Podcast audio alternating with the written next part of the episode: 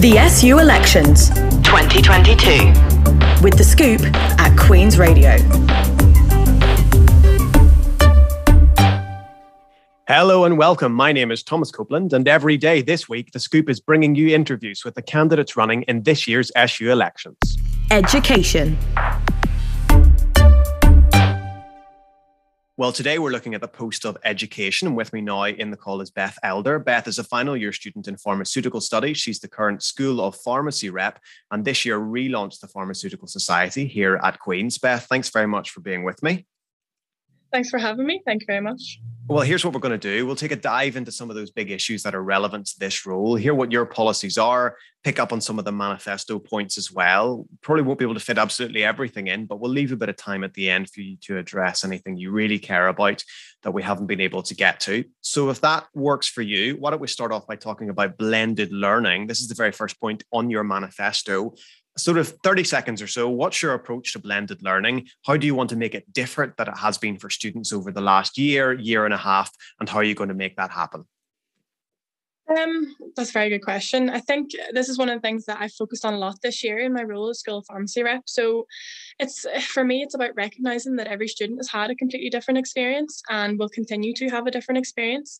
So it's it's looking specifically at different schools and what works for them. So you've got things like the School of Natural Building um, Sciences, and then you've got the School of Pharmacy and like the School of Law and things. And the way that those different courses are built up is is completely different. So the likes of geography is very practical with field trips and um, things like that. Whereas pharmacy can be incredibly like lecture, tutorials, um, seminar based uh, with some practical stuff. And then you've got the likes of law, which is very heavy on the academic side of things. So I think my whole approach is creating the, the the idea that you can standardize the blended learning approach across all of the schools and it's about looking at each of specific schools looking at the the different module makeups and the different you know practical versus um, academic based things and creating a personal approach to the, the blended learning model for those skills. Okay, I suppose one of the questions that comes with that is that I mean, have you got uh, policies that that that that are common to every single different course? It's very difficult, I suppose, to go into detail as to each and every different course how that should be made up. For example, uh, do you think that all lectures should be available online for students? That's a common policy that you might have across yeah. the entirety of the university. Is that where you stand?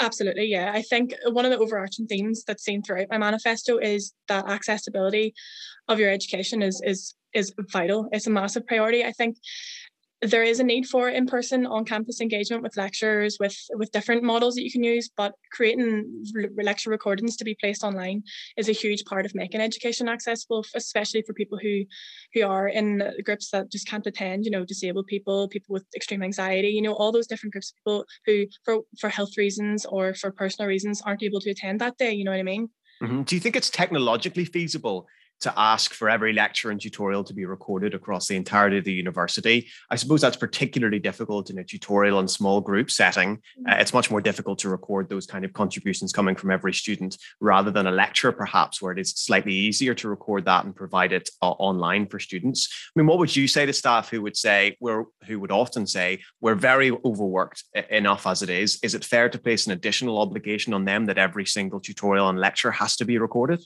Yeah, I, I definitely recognize that there is a line to draw eh, under specific places. I think that lecture recording in itself is a basic, a basic thing. It should be across the board, 100%. When you go into things like tutorials and seminar groups, I recognize that those are more based on the engagement with the groups that are, are there, and it's much harder to record those things. And that's when you would look at other options like hosting those online on a case to case basis. So certain students in that group unable to attend because of different reasons. Well, that's when you would think about hosting it online, and that's when you could make it recorded because students then would all be on online and it would be a lot easier to do that. I suppose uh, some cynical students, Beth, might say to you, uh, university is meant to be in person. We're here to attend classes on person. Is it fair, for example, in a tutorial group, if one member of a group of 40, 50, 100 people wants to do it online, that the entire of the tutorial is moved onto an online basis rather than entirely in person? Is it not the case that university is meant to be an in person activity? If you want to be online, go to the Open University. What would you say to students who might put that question to you? I understand that. I definitely do. And I think that um, university being in person is what we all signed up for. It's the experience that we're paying for, and it's what most students want. And I'm 100% on board with the return to campus and everything like that. Um, I think on a case to case basis, it wouldn't just be one student asking for it to be online and that to be moved online. It would have to be the majority. And I don't think that would ever be the case anyway. So I don't think that it's ever going to be an issue, you know. Okay. Um, let me talk to you about another issue that often comes up, eh, particularly for lecture recordings. One of the reasons that in the past uh, lecture recordings have been a more difficult thing to enact than some might have suspected is that quite often staff feel as if they don't want to provide lecture recordings because it would allow the university to undermine potential strike action the university is currently undergoing strike action. Some, some staff might say we shouldn't be providing lecture recordings because it means the university can distribute those to students when actually industrial action is going on. And the whole point is meant to be to taking that away, removing the product of your labor. What would you say to staff who would say, I don't want to record lectures potentially uh, because it undermines our own strike action? Yeah, that's that's definitely something that um, is very important. It's not something I've thought about in a lot of depth, but it's very interesting. I think um, the strikes obviously are I completely support them. They're a massive part of the university, and a lot of students are getting behind it. I think, um, in terms of that, it would be there would there needs to be some sort of policy in place where staff can be assured that you know their lectures are recorded and released at certain times, and, and they can't be released during strike period because that is their right. You know what I mean? And I completely support the lecturers on that on that front, definitely. I suppose, Beth, some people might say, you know, that's been the really big reason over the last number of years why lectures haven't been able to be recorded. Um, some people might say, should you not be coming to this role with a policy in place to deal with that really big challenge, which is the fundamental reason why it hasn't happened up till now? Mm-hmm. Um, definitely, it's something that again, if I if I do get elected, is going to be a priority because blended learning is probably one of the biggest points on my manifesto. I think it's the, the one that is the most topical right now. It's the most impactful right now, especially as we're coming to the end of the pandemic. And the whole aspect of recorded learning is so topical, especially on social media. And everybody you talk to asks, well, what is your stance on recorded recorded lectures and, and online learning and stuff? And it's definitely something that is going to be probably within the first few months, if I do get elected, is going to be a massive working point for me in bringing forward policies for that. Okay, if we look at your manifesto for blended learning, two of the bullet points that you have there are actually tied to student voice, which is the topic yeah. I want to talk about in just a second. But specifically on blended learning, I mean, what would you say to a student who says, I want to see more concrete policies about what you're going to do rather than overarching stuff about making it accessible and flexibility? Yeah. Um, I think student voice is a massive part of blended learning because the only way that we're going to get forward students' opinions on the blended learning model, and I think the most secure way to do that and the most um, sort of developed way to do that is through student voice, which is why I've included those points under under that um, section in the manifesto. I think in terms of policy for it, it is very much so. I want town hall style meetings um, within the schools, which we've done already in pharmacy. We've had like um, all of all of a year group together in a call with DEs, with our you know with different lecturers and things, where we've had conversations about like this is how we feel. We feel isolated. This is not what we signed up for. This is what we'd like, and from that came sort of like an action plan and then now we're into the stage where we're implementing those actions. So it's about those town hall town hall style meetings which i think are the very basis of it is getting that conversation going getting the personal details of what each school needs and what they think um, could be most impactful for them to change for blended learning and starting from there and moving forward from that i think is is the basis of, of what i'd like to do. Okay let me ask you just one final question on blended learning that i suppose covers uh, the topic uh, as a whole. The big fundamental issue i suppose beth is that you've got students who want different things. How do you think you'll be able to manage those competing demands between students? Some of whom say, no, I want all online. Other people say, no, I want all in person. Is it not the case that it's actually impossible to meet all of those demands and you're going to have to come down on one side or the other?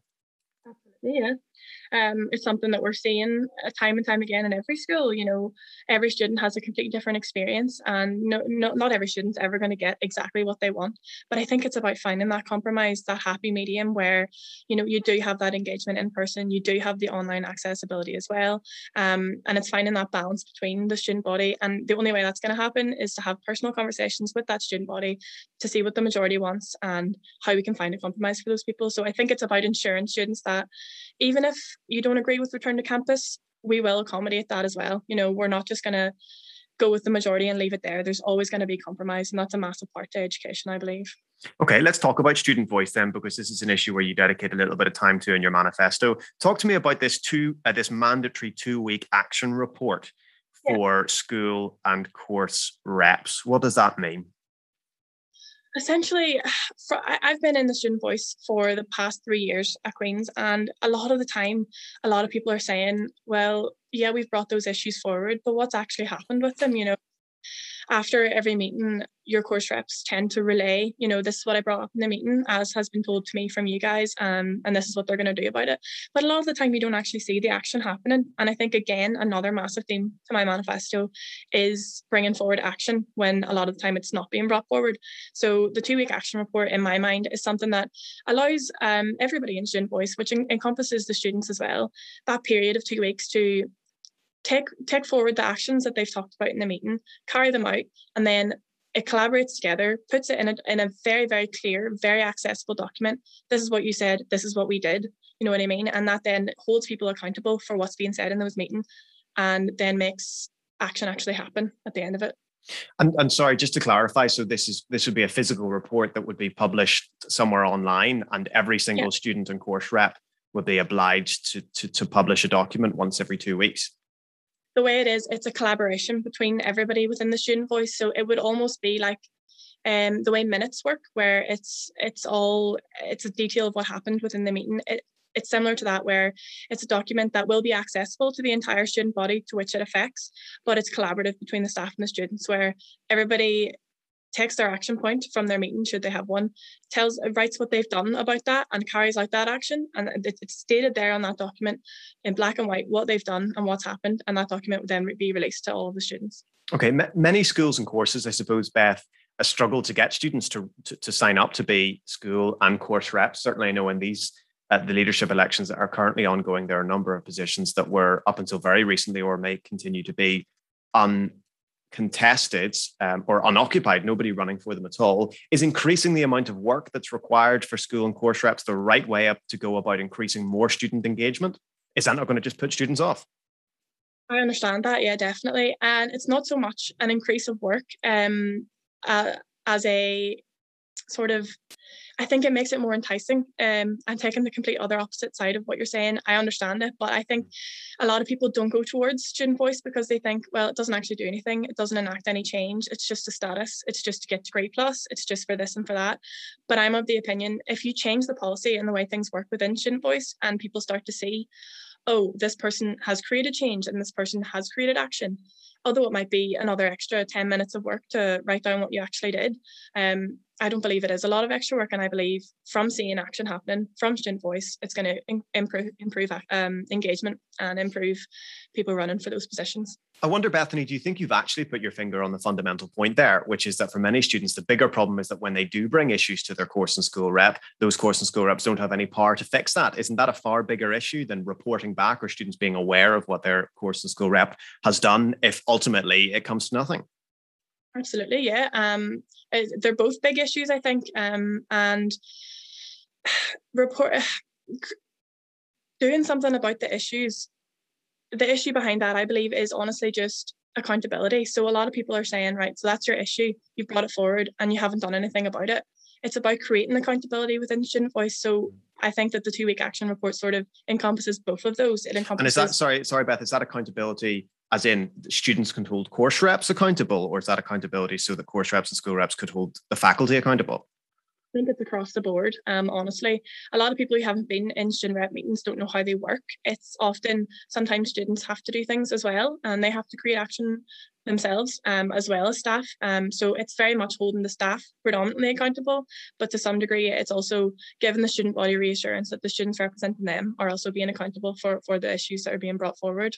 I suppose it just it strikes me that uh, do you think that actually much would change? Is there much of a big difference between students bringing a problem to their course rep and never hearing anything else about it, and bringing a problem to the course rep and then hearing it written down in two weeks and still nothing happening about it? Is a fundamental problem not that student voice reps potentially don't have enough power, and you haven't addressed that specifically?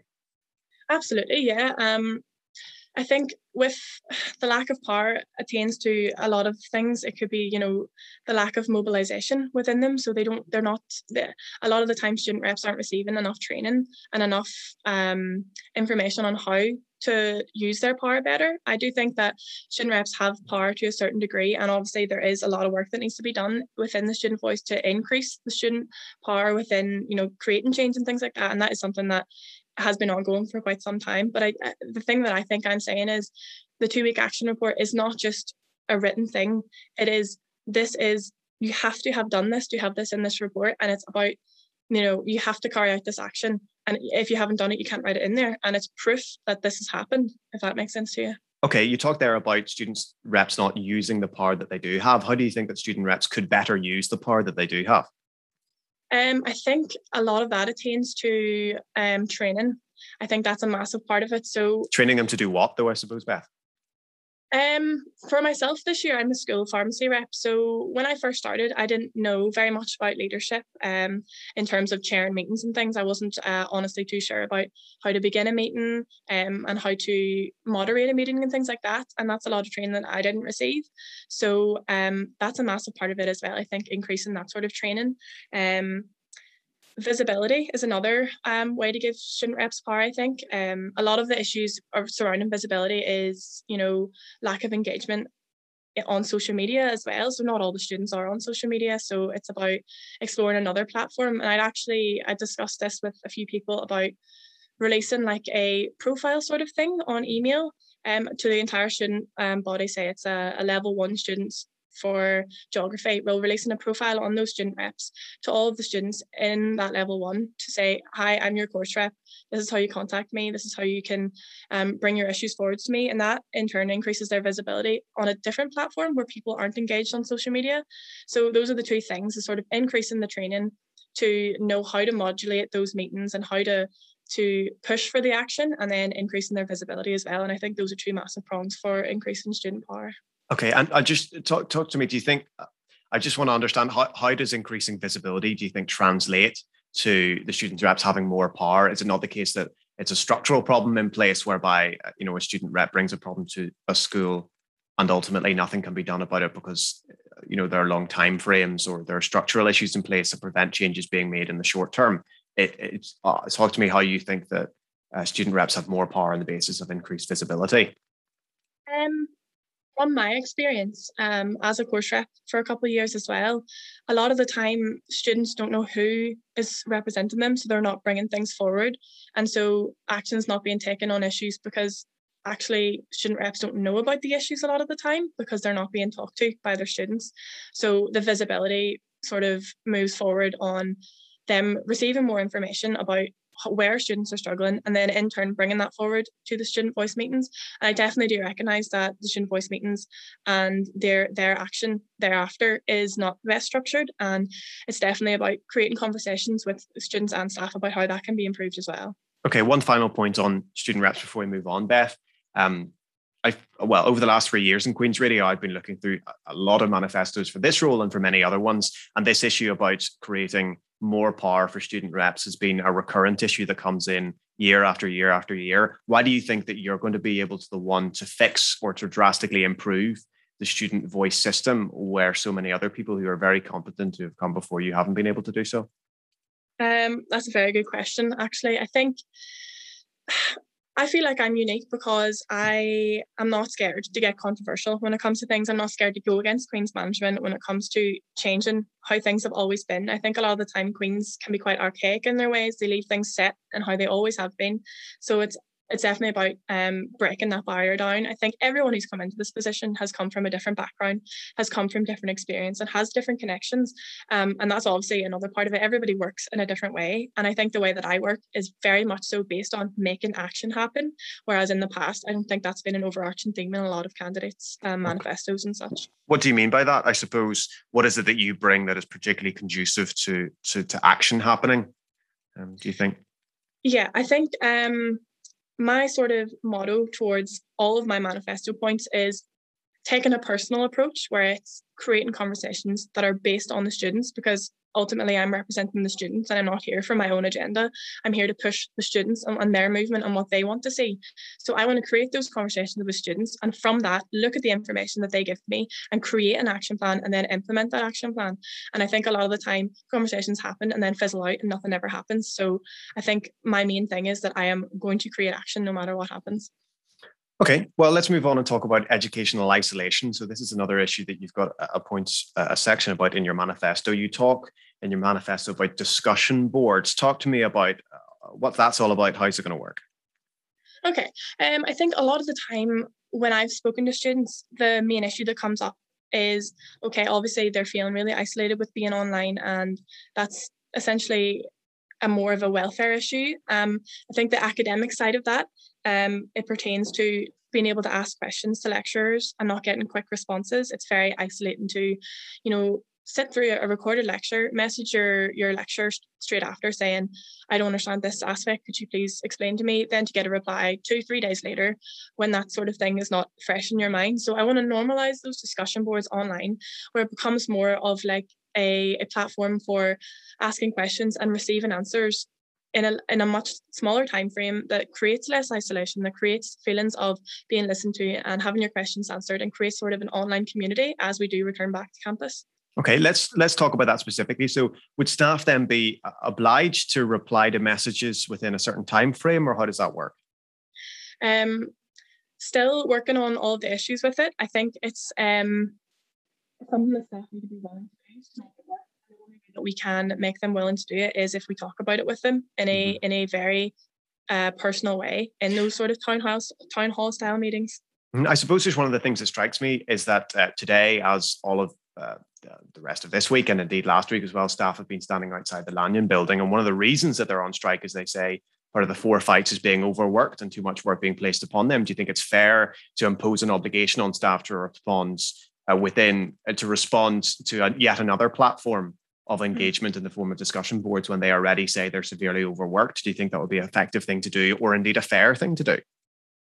The idea, I think, behind it is a lot of students are emailing their lecturers with similar questions, with the same questions, and you know, lecturers are receiving many emails um, per day, per week, and it's very difficult to reply to each of those emails separately. So the idea of it is to shift those academic based questions from emails towards a discussion board where it, it shifts the work from emails to a discussion board which means that if somebody asks the same question well if somebody has the same question sorry it's there and they can see the answer and they can see the discussion behind it so actually once it's implemented it would actually decrease the workload for for staff i believe Okay, that's interesting. I wonder what would you say to a student who says, actually, my problem isn't about accessibility for lecturers. Educational isolation to me might mean uh, isolation from from fellow students isn't that as big or even bigger uh, an issue absolutely yeah and i think that's something we're all feeling as students right now um in terms of what i can do um or what i would like to do in my position if elected would be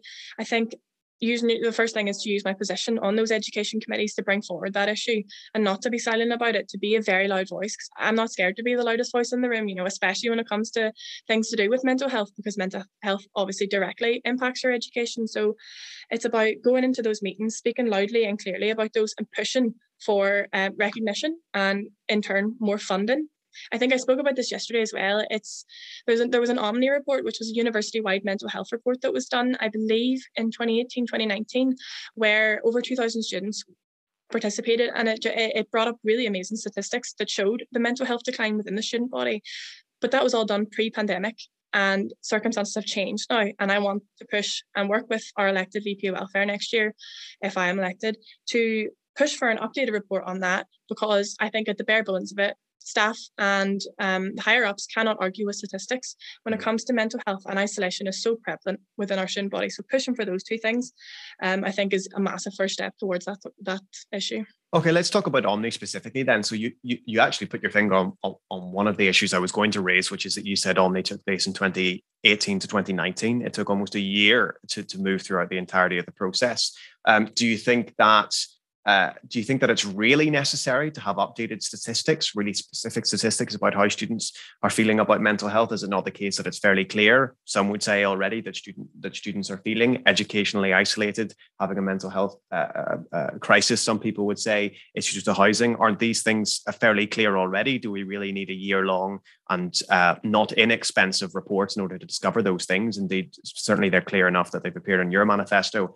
and in the manifesto of nearly every other student officer who's running, if it wasn't clear that those things were happening, they wouldn't be in there. One, do we need another year long process of statistics? And two, you said that statistics can't be argued with. I wonder is it not the case that you're providing evidence of the fact that actually that Omni report in 2018 and 2019 was argued with because the re- the, the, necessary mitigations to try to improve the things that came up in those in that report never happened.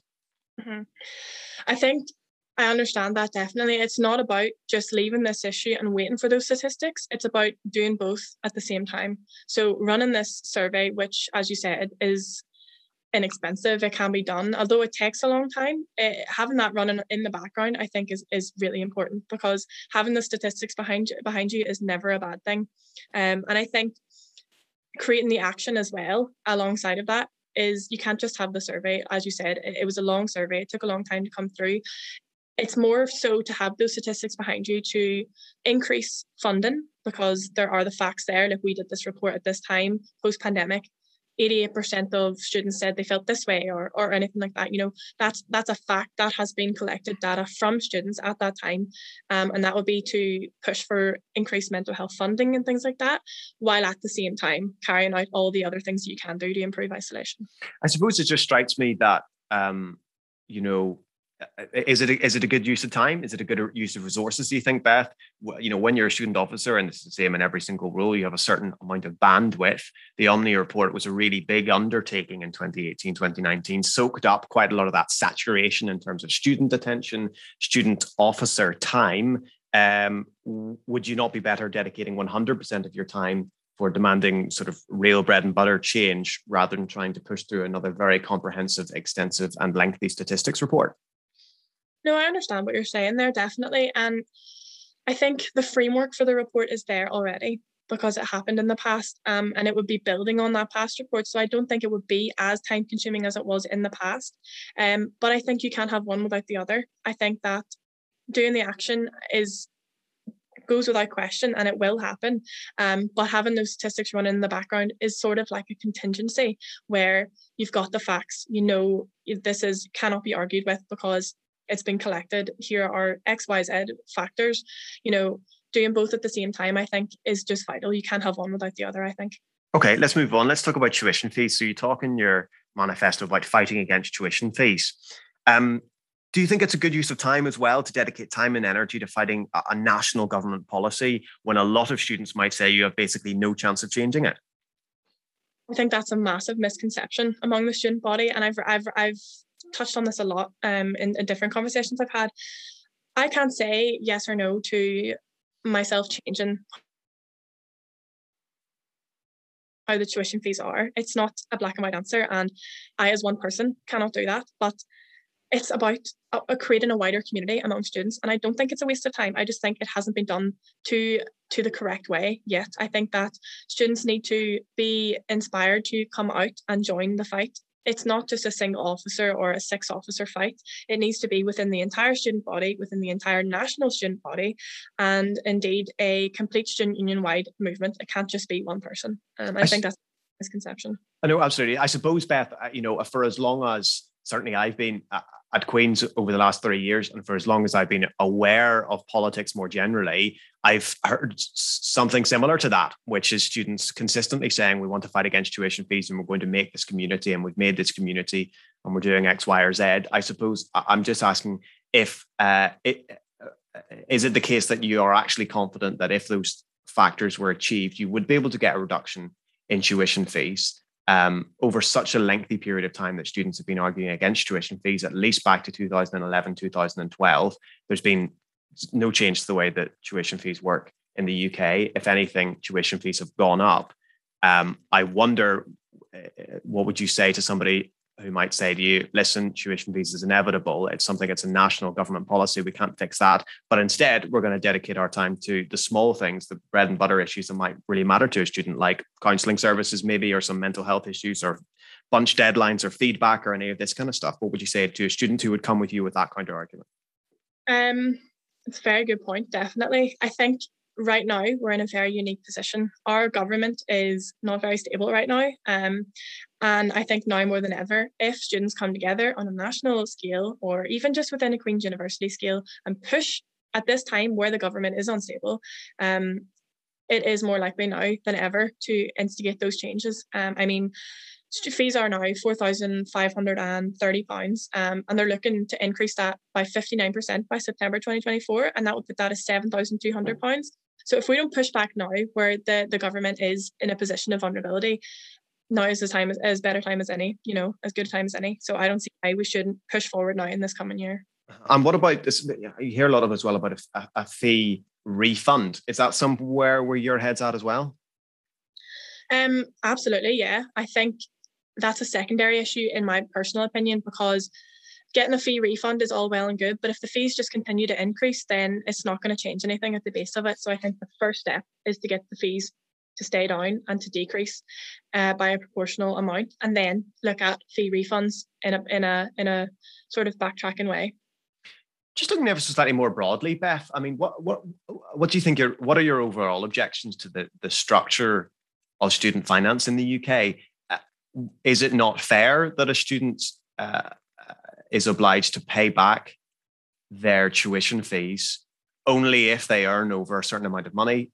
In Northern Ireland, nineteen thousand. In the rest of the UK, somewhere in the upwards of of uh, over twenty five thousand. Is that not a fair enough thing to ask students to do to contribute 9% of their income over a fairly high threshold? Uh, why do you think that's unfair? Yeah, I don't think that's what I'm saying here. I I don't know an awful lot about specifically how the repayments within student finance work, mm-hmm. and it's not something that I want to talk about off the bat without going and finding out that information first. I think what I'm saying more is it's not about the repayments it's about the experience that we're receiving right now versus the experience that we expected to receive. This is not the university experience that students had signed up for. We did not sign up to stare at a screen and i don't think that we should be paying more money to stare at a screen. Um it's not a, it's so much an issue as the repayments as the sum of money that we will have to give the university as a whole. I mean I feel like a consumer at this university. Uh, I feel like my education here is a product, and that's what I'm, t- I'm talking about, and that's why I want to get the fees reduced. Okay, so let me just let me just because it's a really important issue, Beth, and I and, and I know you're very passionate about it. So let me just focus ever so slightly. And so, is this about students who have been students during the pandemic uh, not paying more in the future, or is it about students who've been students during the pandemic getting a fee reduction uh, or, or a refund on some of their fees? Or is it about a much broader issue about the entire way that, that tuition fees work in Northern Ireland? I think it's a broader issue. Um, and I've always thought it is, a broader issue. Um, but I think we cannot fight it as a broader issue right now because the topic is focused around the pandemic because that is the situation that we are in right now. So as an overarching theme, I think I'd like to fight against tuition fees.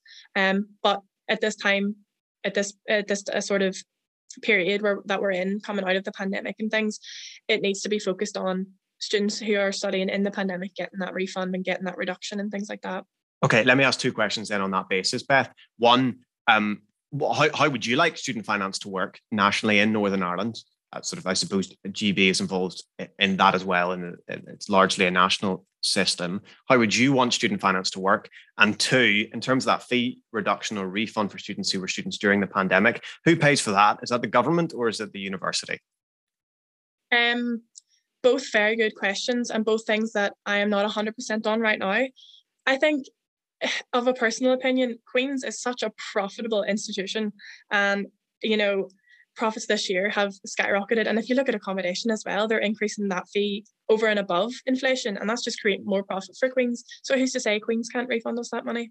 Who knows? That's something that I definitely like to look into in the future. Well, I mean, in fairness, Beth, if you look at you're right, Queen's made a profit this year and it was a profit of 20 million. If you were to refund every student at Queen's for the, let's say, two years that they were studying at Queen's, it would cost you nearly 500 million.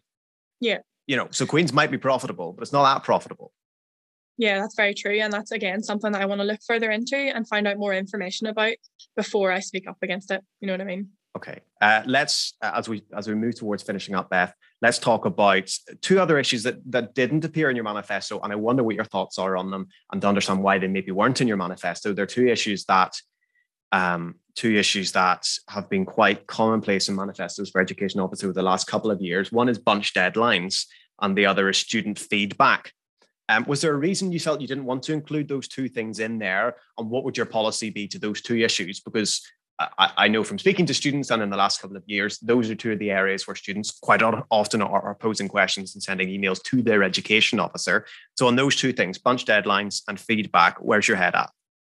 So, um, bunch deadlines, I think that cannot be an issue that we focus on with a spotlight. I think that changes with change to the structure of student voice, change the way issues are brought forward, change to the power of the students and things like that. So tackling the issue at the very base of it, of improving student voice, improving accessibility, and all that sort of all encompassing area is moving forward going to assist with bringing forward the issue of bunch deadlines and bringing forward those issues where you know things aren't being changed because there's no communication well that comes up through the student voice and then it is then brought forward as an action plan Okay, I, I, suppose as a final thing on that, Beth, what would you say to somebody who would say you're abdicating responsibility of those two issues and handing it off to student voice? You should be coming in with a policy for both of those two things that you enact from the top down. What would you say to that? I think that um, when or if I get elected, um, and if if I, I, I get the privilege of being in this position, um, I want to work on policies for both of those. Um, but I think I, as one person, cannot just completely change everything. So I want to work with the reps. I want to work, be part of a team to instigate that change. Okay, Beth, thank you very much. Just before we finish up, um, do you know what? Take 30 seconds or so. Are there any issues we haven't been able to talk about that you're really passionate about? And kind of sum up for me why pe- people should vote for Beth for education officer.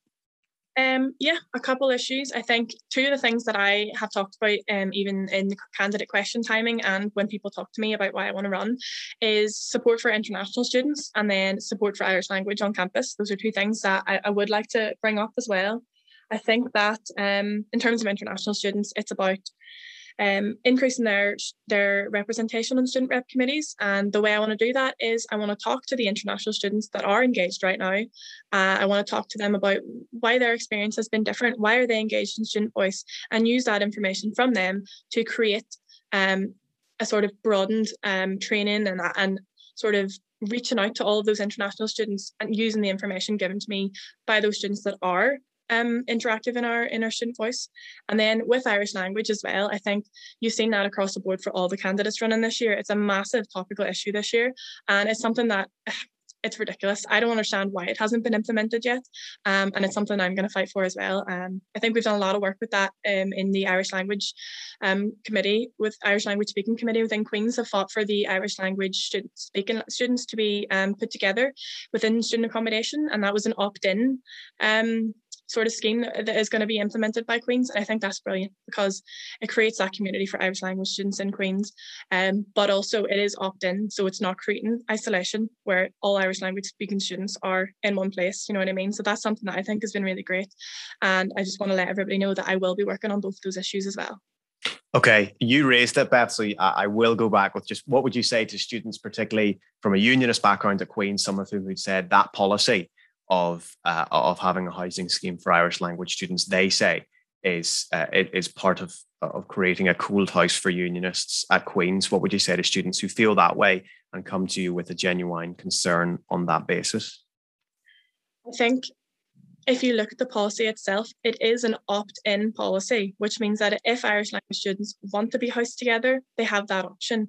It's not saying that all Irish language students will be housed together and will be isolated in that way and will create that sort of cold cold house grip. It's very much an opt-in thing and it's very much about creating a community and not creating a cold house. That's what I think. Okay, Beth, 30 seconds. Why should people vote for you? I think people should vote for me because I am um, a loud voice in the room. I'm going to bring up all of your issues and I'm not going to be scared to talk about it. And I'm fighting for action, accountability, and change. But I do want to say no matter what happens, just use your vote because nothing's going to change unless you use your vote to vote for the people that you that are going to represent your issues the best. Okay, we'll have to leave it there. Beth Elder, thank you very much. Thank you. Thanks very much for having me. Now, remember, you can see a full list of SU candidates as well as all of their manifestos on the QUB SU website. Voting opens on the 28th of February and closes on the 1st of March. And by voting, you're automatically in with a chance of winning 250 quid courtesy of the SU. So even if you don't really care about the elections, you might as well try your luck. And don't forget, the scoop is here to keep you in the loop with all of your SU election needs. We have loads of election coverage coming this week, written questions for all the candidates, as well as presidential profiles. So there is plenty to keep an eye out for. That's it for now. Thank you so much for listening and chat soon.